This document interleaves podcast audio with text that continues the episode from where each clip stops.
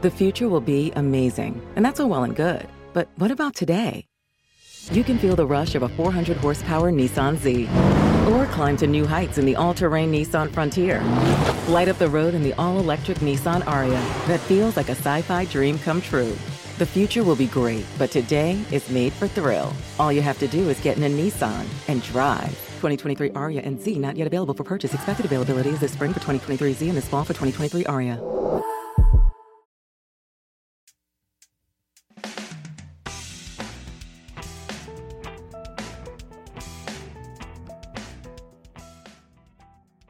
Good morning, or good afternoon, or good soon to be afternoon, or good evening.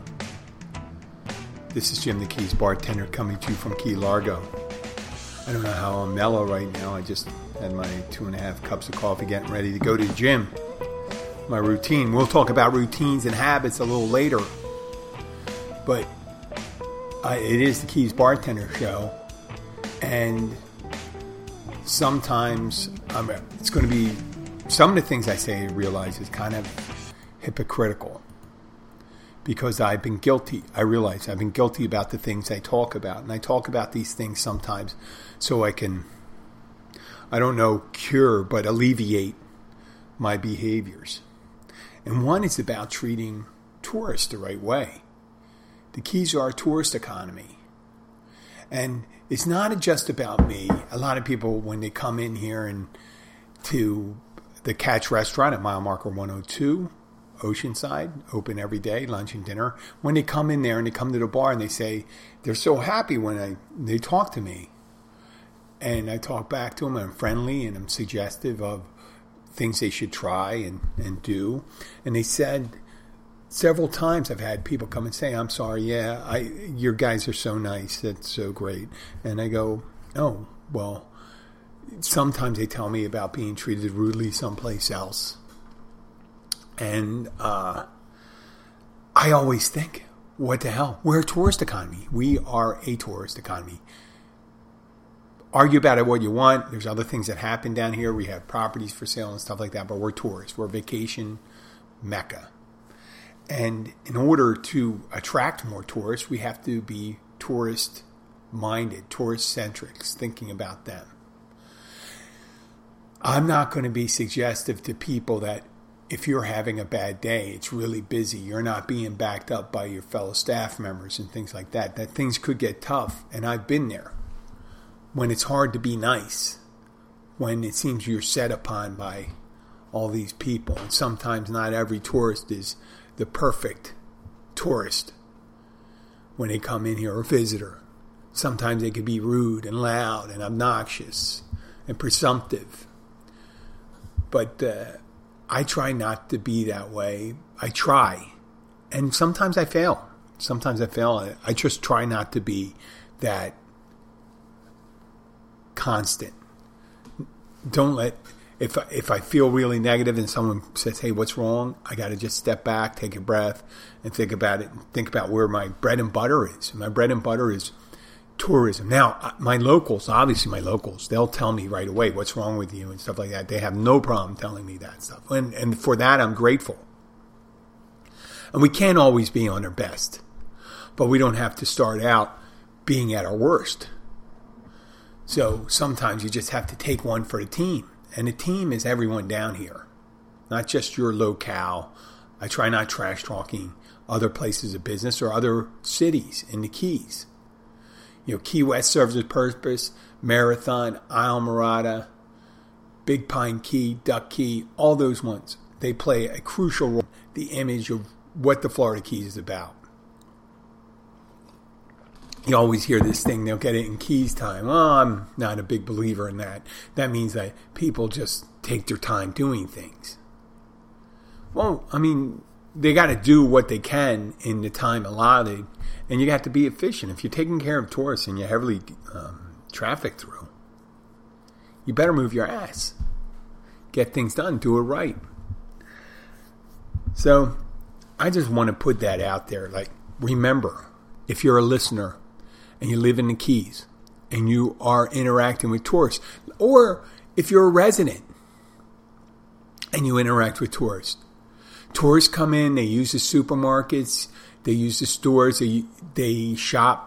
A lot of these small gift shops are very dependent on the tourists. You're not going to have a bunch of locals going down to a gift shop buying key stuff or these signs. People come in and they see these kitschy sh- signs that they have that are made from cutouts of driftwood and then painted. Like you have this beautiful driftwood and then they paint it. I never get that because you can actually once you paint something with a bright tropical p- colors, does it matter if it's made of plastic or wood? Can you tell? You can make it with injection molding. You can make it look like a piece of wood.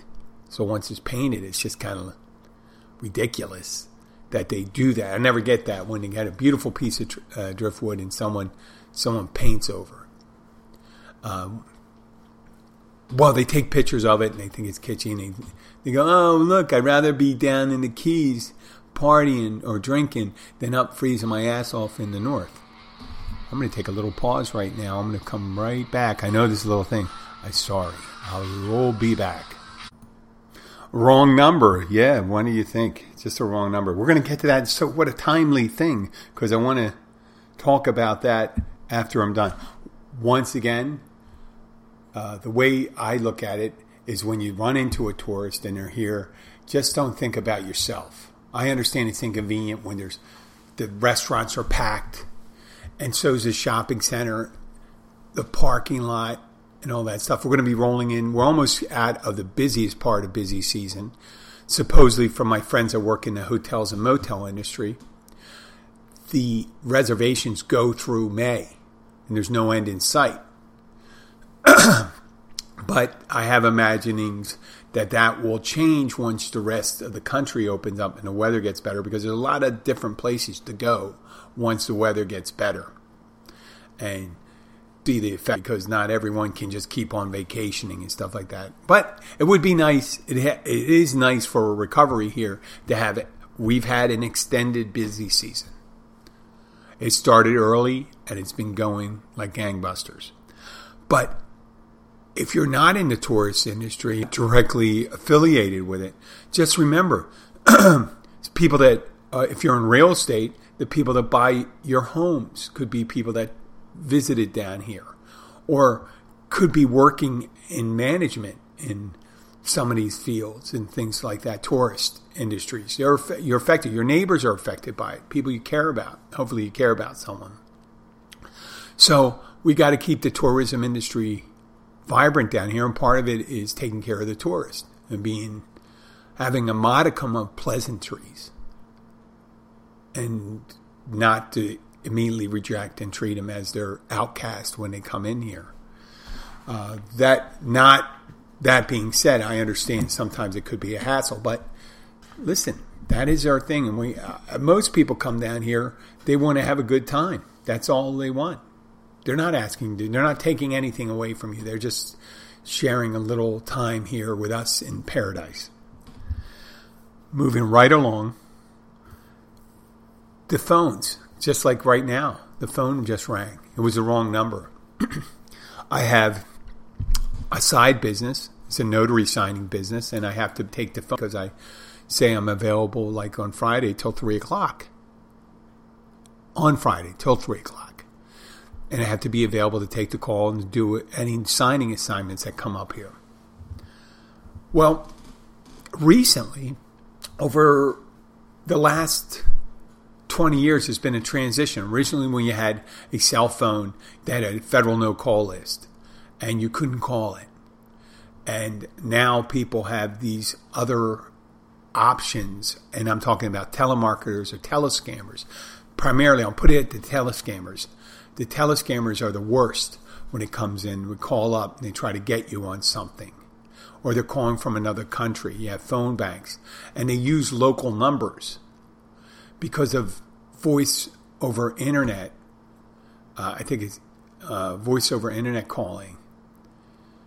It's something that you could show a local number, but you could be in Mumbai, India, or Bucharest, Romania, making a phone call to the United States, and it looks like it's from your same area code, and they could be doing anything. They could be running a scam, doing a marketing thing. So they're not as concerned. They're not concerned at all about any fines because they can impose a fine on a foreign company, but there's no way to enforce it. And also, that has affected telemarketers too. The way telemarketers, I used to do cold calling all the time when I was in the software business. And we sold software to nonprofits, hospitals, medical education uh, places. And we would call up and ask for the director of IT or the finance department that authorizes a budget for companies or for nonprofits. And sometimes when you didn't have the name, you'd have to ask who's in charge of this, that. And you're not always treated correctly. I understand that, especially when you're cold calling. People don't want to have to talk to a salesperson sometimes. They just they feel pressured. They they just have a stereotype of a salesperson. They're trying to sell me something I don't want.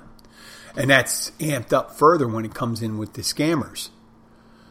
They call up and try to tell you social security numbers being used or you won a prize or like on Facebook there's tons of it now. It's amazing. It's amazing.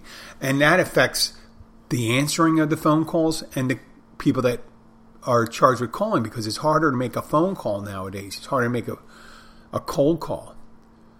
Years ago, you used to get calls from the local newspaper and they'd ask you if you'd like to accept home delivery. Nowadays, it would be, I don't know how hard that would be. First of all, people don't receive the delivery of the newspaper home. They get a lot of it online or on television.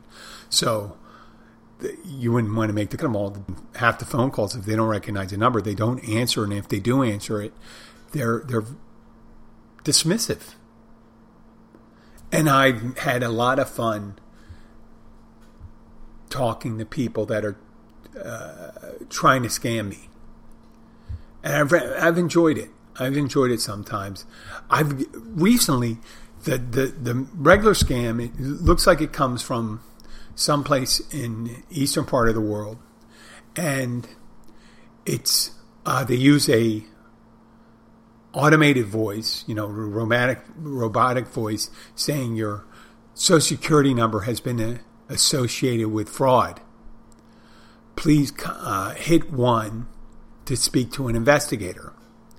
And then once you hit one, and I do it because I say, "What the hell is this about? This is a new one. This happened in less three, four months, and I go, "Oh, this is an interesting one," and the person picks up as an Eastern accent, and they'll call themselves Agent So and So, and they try to make the name easy, though you know they're not a Parker or a Smith or a Williams.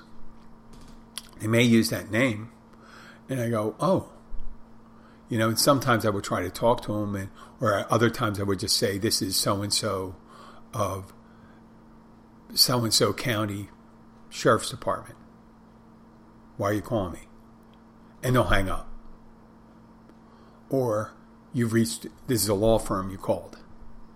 Or this is a government agency. It's, it's always interesting. And sometimes I haven't done it in a while. I, I should have kept them on. Because when they ask for payment or ask for, normally they ask for a gift card. Yeah, they, that's the best way to get a gift card because you don't have to tr- track the payment. It's easy to just uh, extract the funds from a, uh, a card, and there's there's no recourse after that. I mean, you could, and then it's easy for people to get it. I mean, I guess with credit cards, credit cards will stop. They'll stop payment if they see there's a transfer of fund going to, let's say, Rangoon, and they'll say, "Oh, this this seems to be a scam." So they'll hold off and they'll contact the people.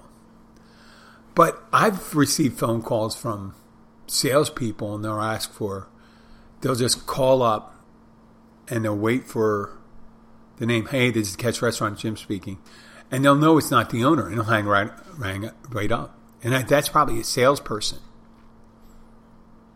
or it could be a wrong number. But we get it many times. We get the same number calling up, and we have other people that would ask for the owner and say, I'm sorry, they're not, and they just hang up.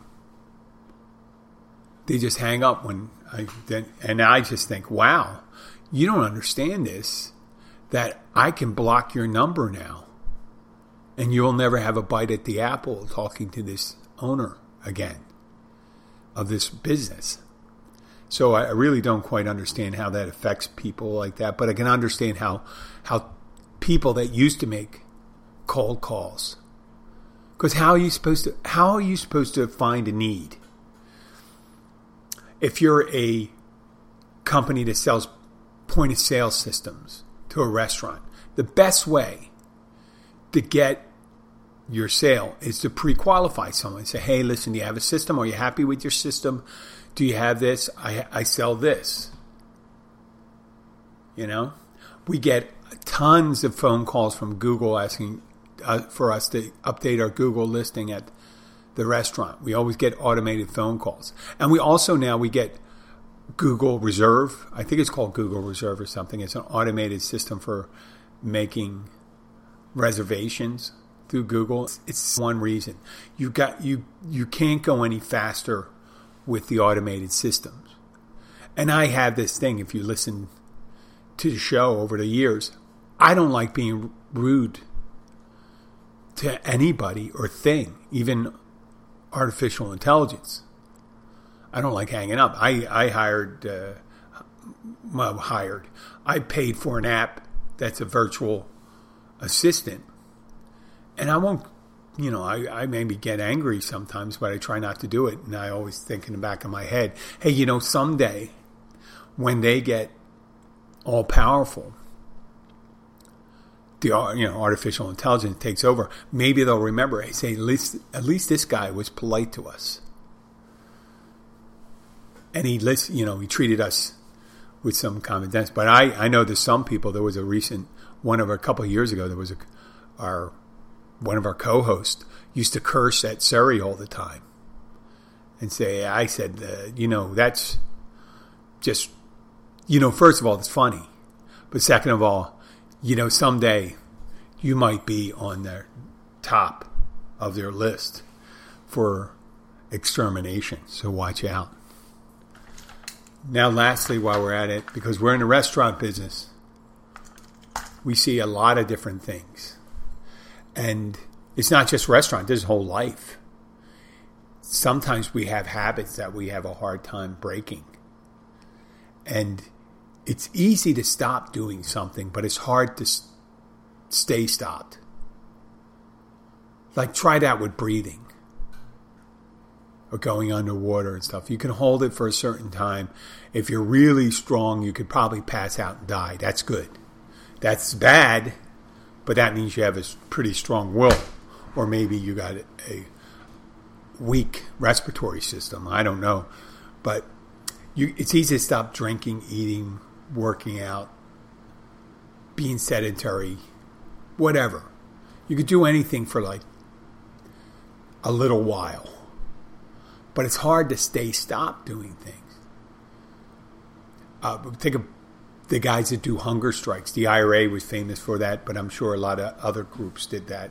And that was to bring light to the plight of political prisoners. So, Bobby Sands, the most famous of it, he went on a hunger strike.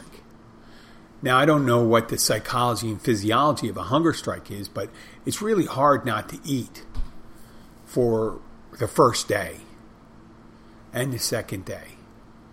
But something must happen once you start, once you go on a hunger, hunger strike, your body starts shutting down and things like that. You become lethargic. Now it's it may that that's one of the things that are kind of counter indicative of what I'm saying, but that's not the same with drinking water or breathing or things like that. Try to die from being dehydrated, not drinking water. That's I, I you never hear anybody not doing that. Your body gets hard to breathe. You get parts. I mean, I'm sure people have done that. I'm sure there's people have done that. I just chose not to drink water anymore. That's a hard way to kill yourself. And remember, killing yourself, um, like people ending your life, which is, I guess, a habit. Your life is a habit. A lot of people, more people, have made half-hearted attempts at suicide than have made well, eventually, if they keep on trying, I guess they they don't. But I, a lot of people have done uh, half-hearted attempts at suicide, and survived a lot more than at least the first ones. And there's comedian John Mulaney has who has a history. He's kind of is he's currently going through a substance abuse issue, but he previously he had he had a serious drinking problem and substance abuse problem, or mainly drinking. He talks about he talked about it in his act. He used to incorporate it in his act. He would talk about it all the time, but he would say how he isn't drinking at the time, like I am. And but a lot of people don't incorporate into the act that they're back doing those things. But Mulaney would say, like it, it's over the last four or five months. He's he's developed an, I mean, he's gone back into rehab and things like that.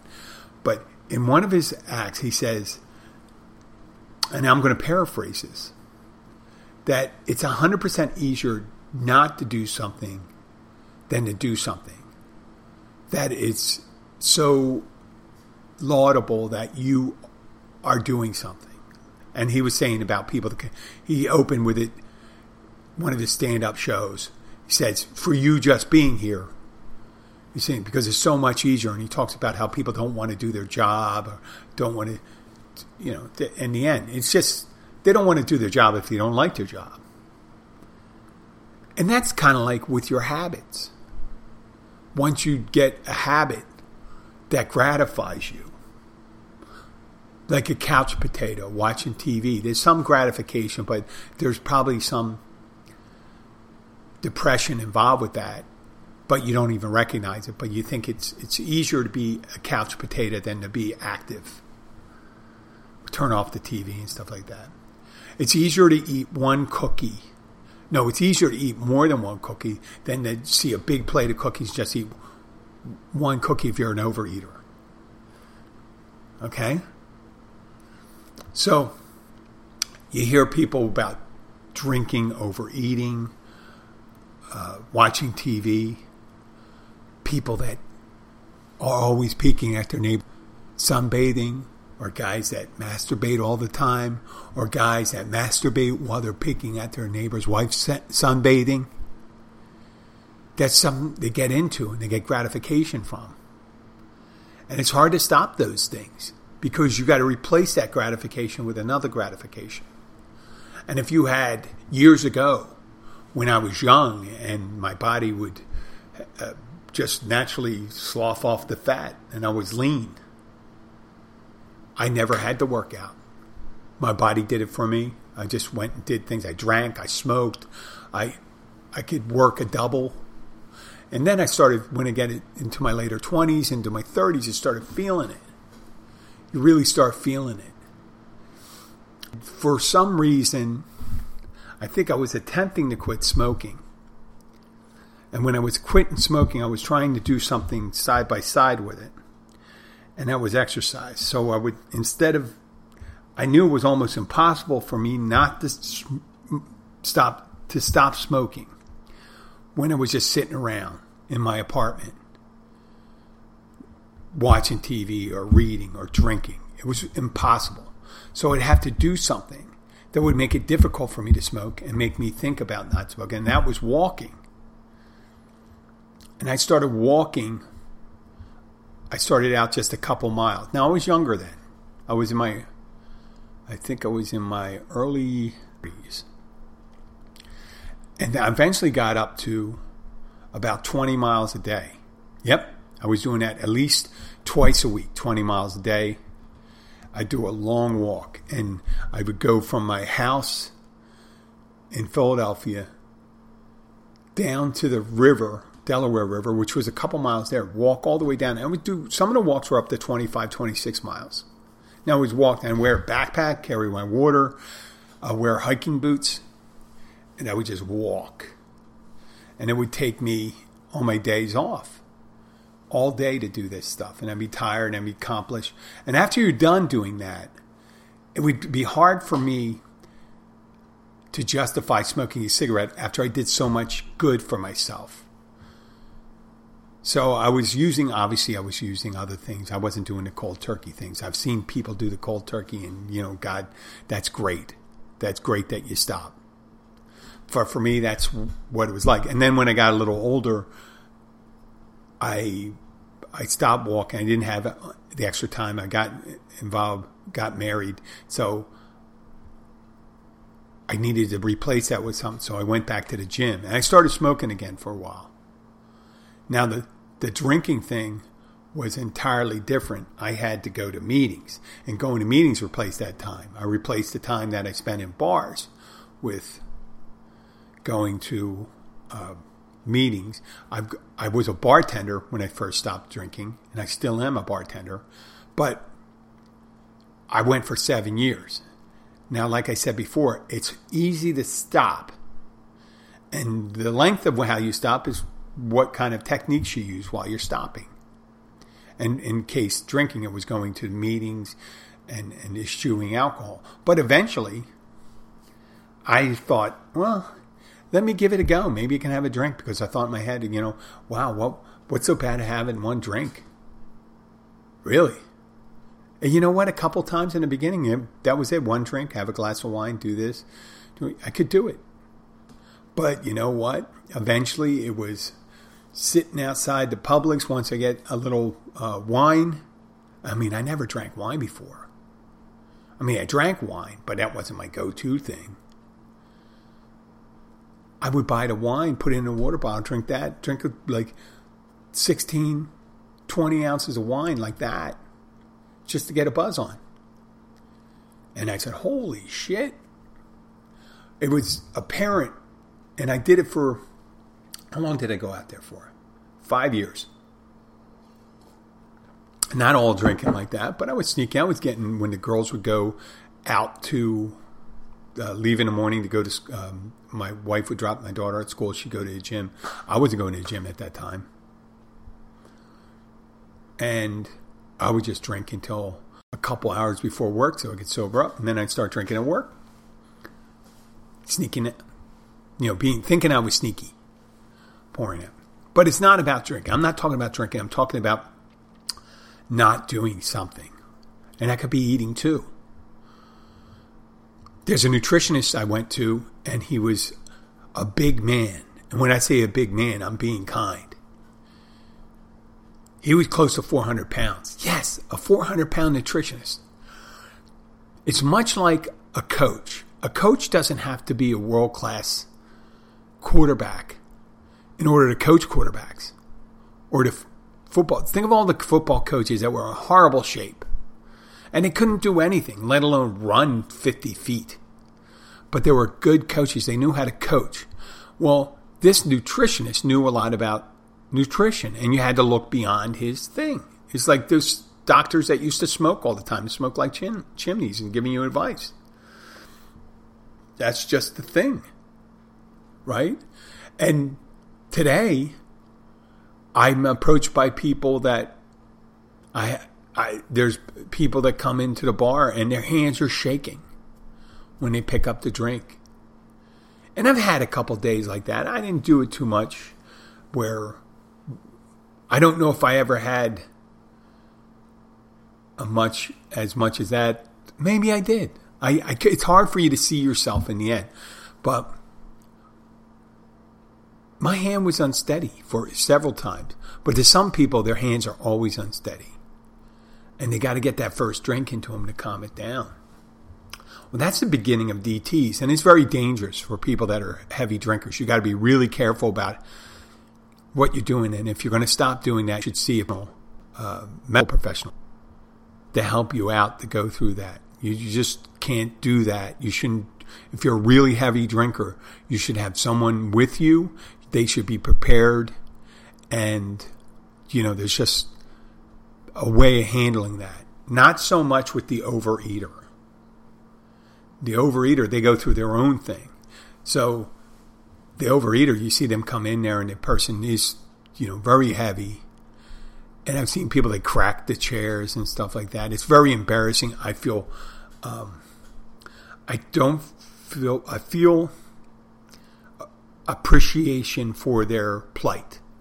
How's that?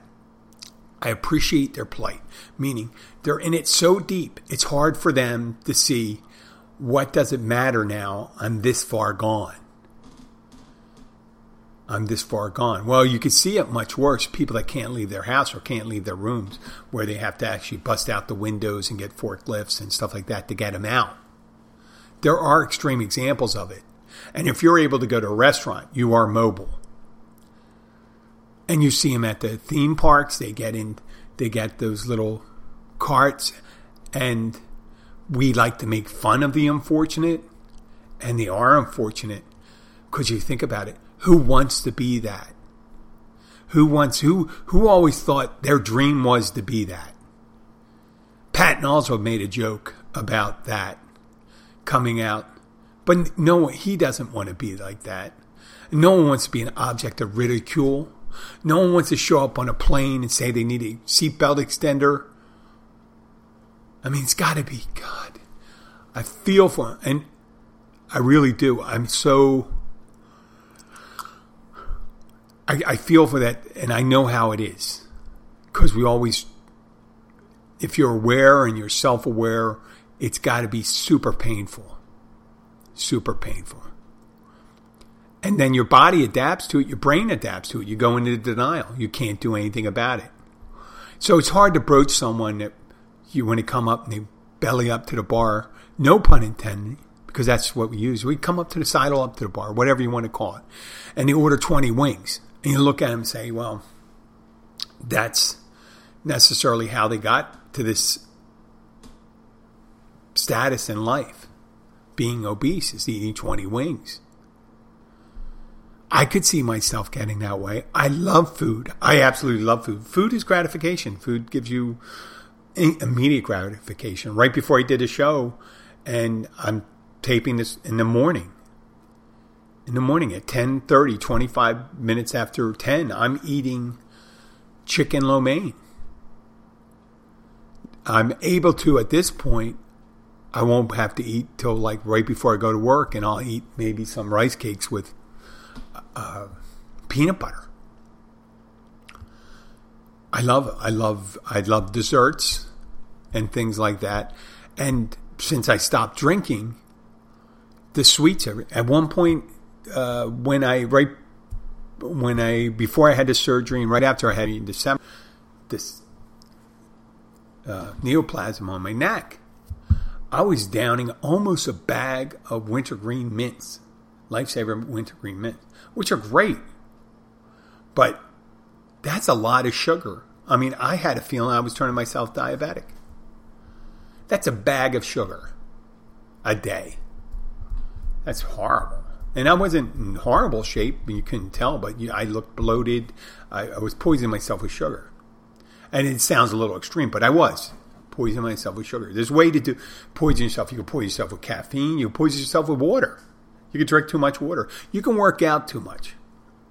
There's always things. People that over tan and do all these things. You can take something good and turn it into something bad. But to get turning it to something bad, good, you know, there's a moderation for it. You got to break the habit, the other one, and you got to see the usually the good things that you get are a long payout, long investment strategy, right? It's like an IRA. You got to start early. You got to keep doing it. And there's never like a retirement account. It's never too late. Now, you don't see the results you see when you start younger, but you're always going to see results, and you just got to take it easy. And it's always different results, you know, for the overeater, for the people. You just try to replace it. And, and broaching that is very difficult, broaching the subject with the person.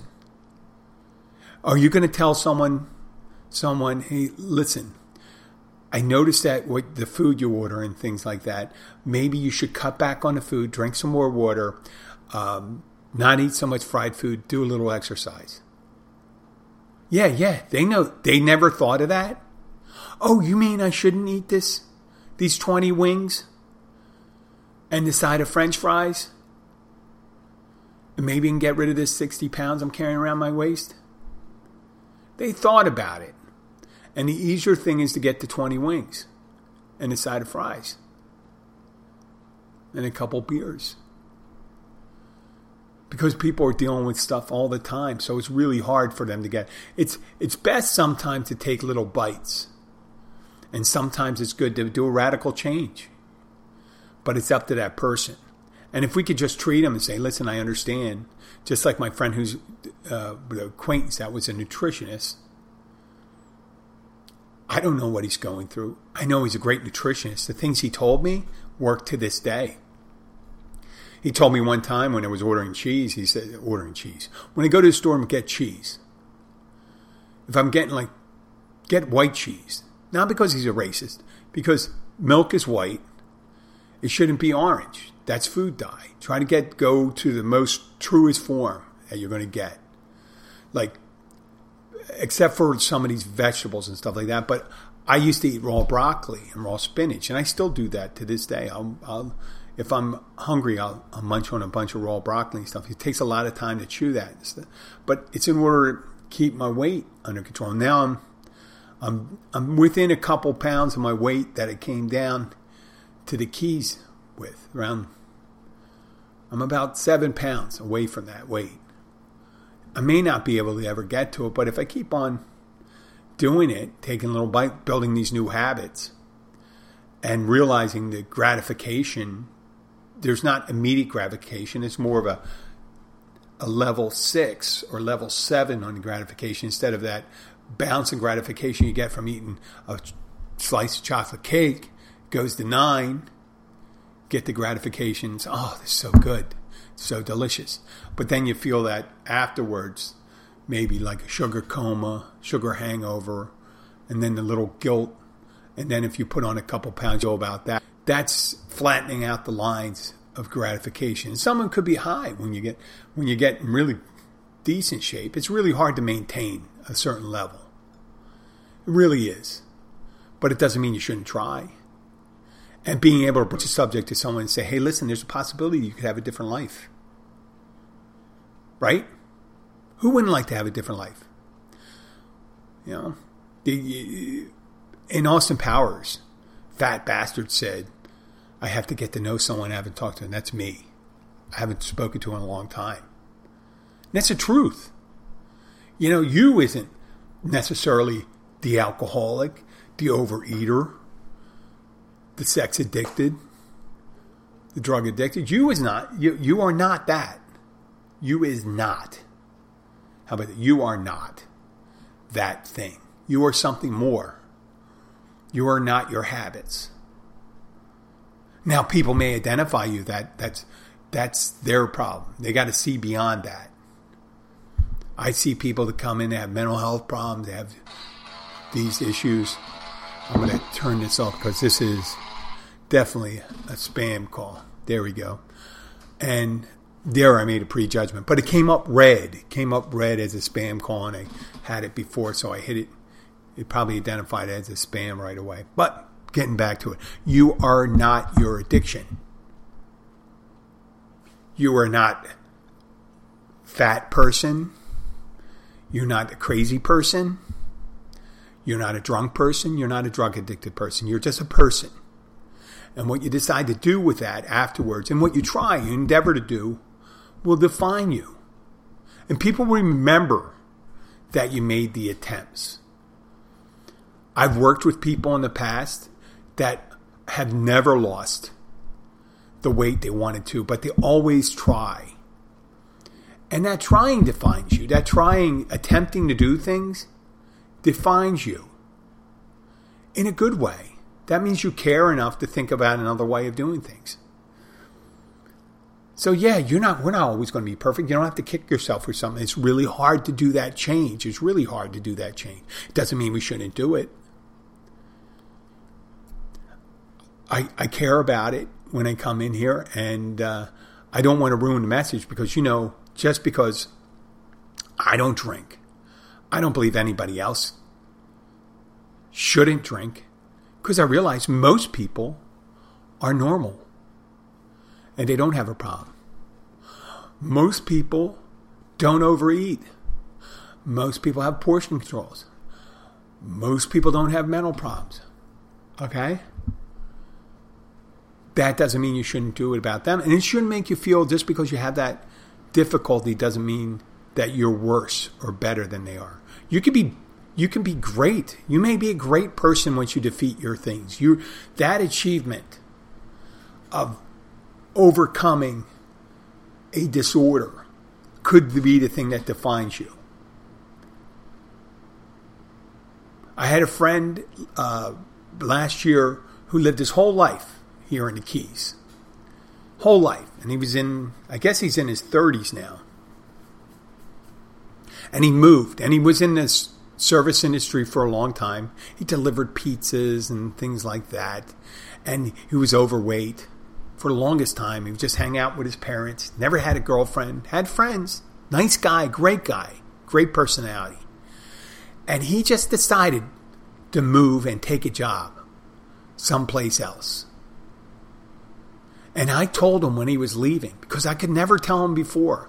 I never thought of telling him before, but I thought I gave him this thing. I said, I imparted my wisdom that I learned from moving down here. I said, when you move, no one knows you. Only you know you. Don't tell them who you are. Show them who you are. You can be whatever you want. You can be whatever you want where you are. I know it sounds like pie in the sky, but that's the one thing about being someplace new. Always people say, Did you come down here to the Keys for the fishing, the water, the the drinking, the partying? No.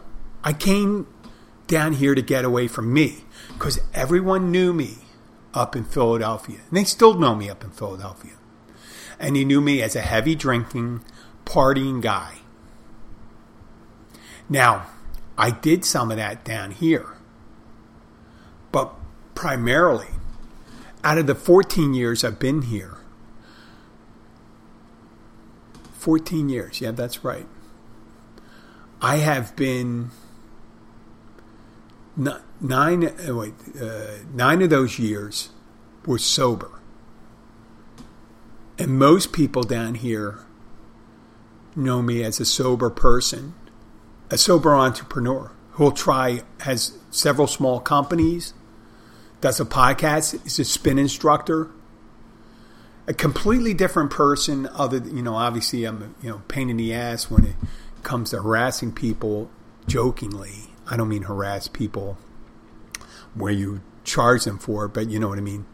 The comedic harassment.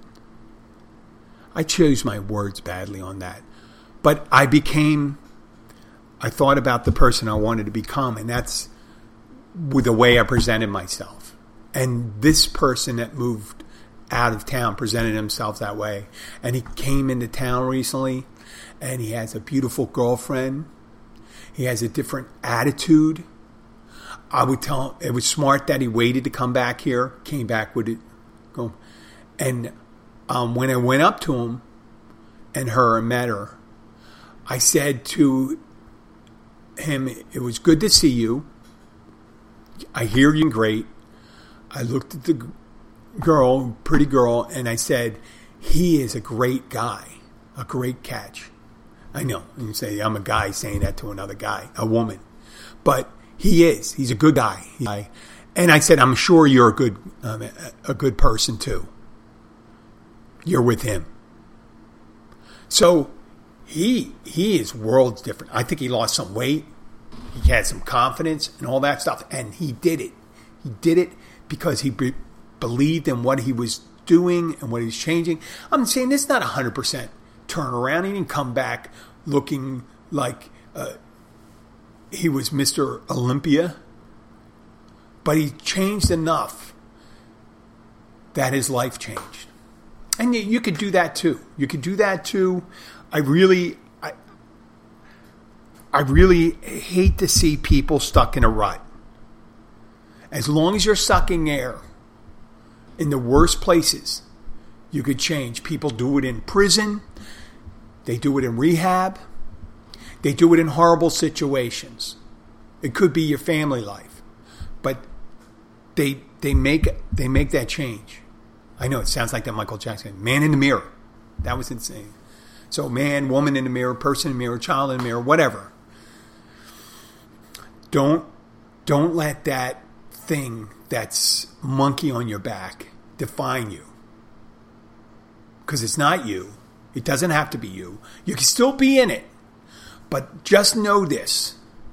Just know this. There is possibility for change. And it doesn't have to be that way. Okay, well, this is Jim the uh, Keys bartender. I'd like to thank you for listening. I'm sorry I was on my soapbox, but for the people that do listen, I felt it was my responsibility to say that. If you like the show, please share it with your friends. I'll be back and I'll uh, try to live my life the best way I can. I, who knows? You know, it's it's a it's a struggle, but I'm going to try to do it. Till then, take care. Here's a little music for you.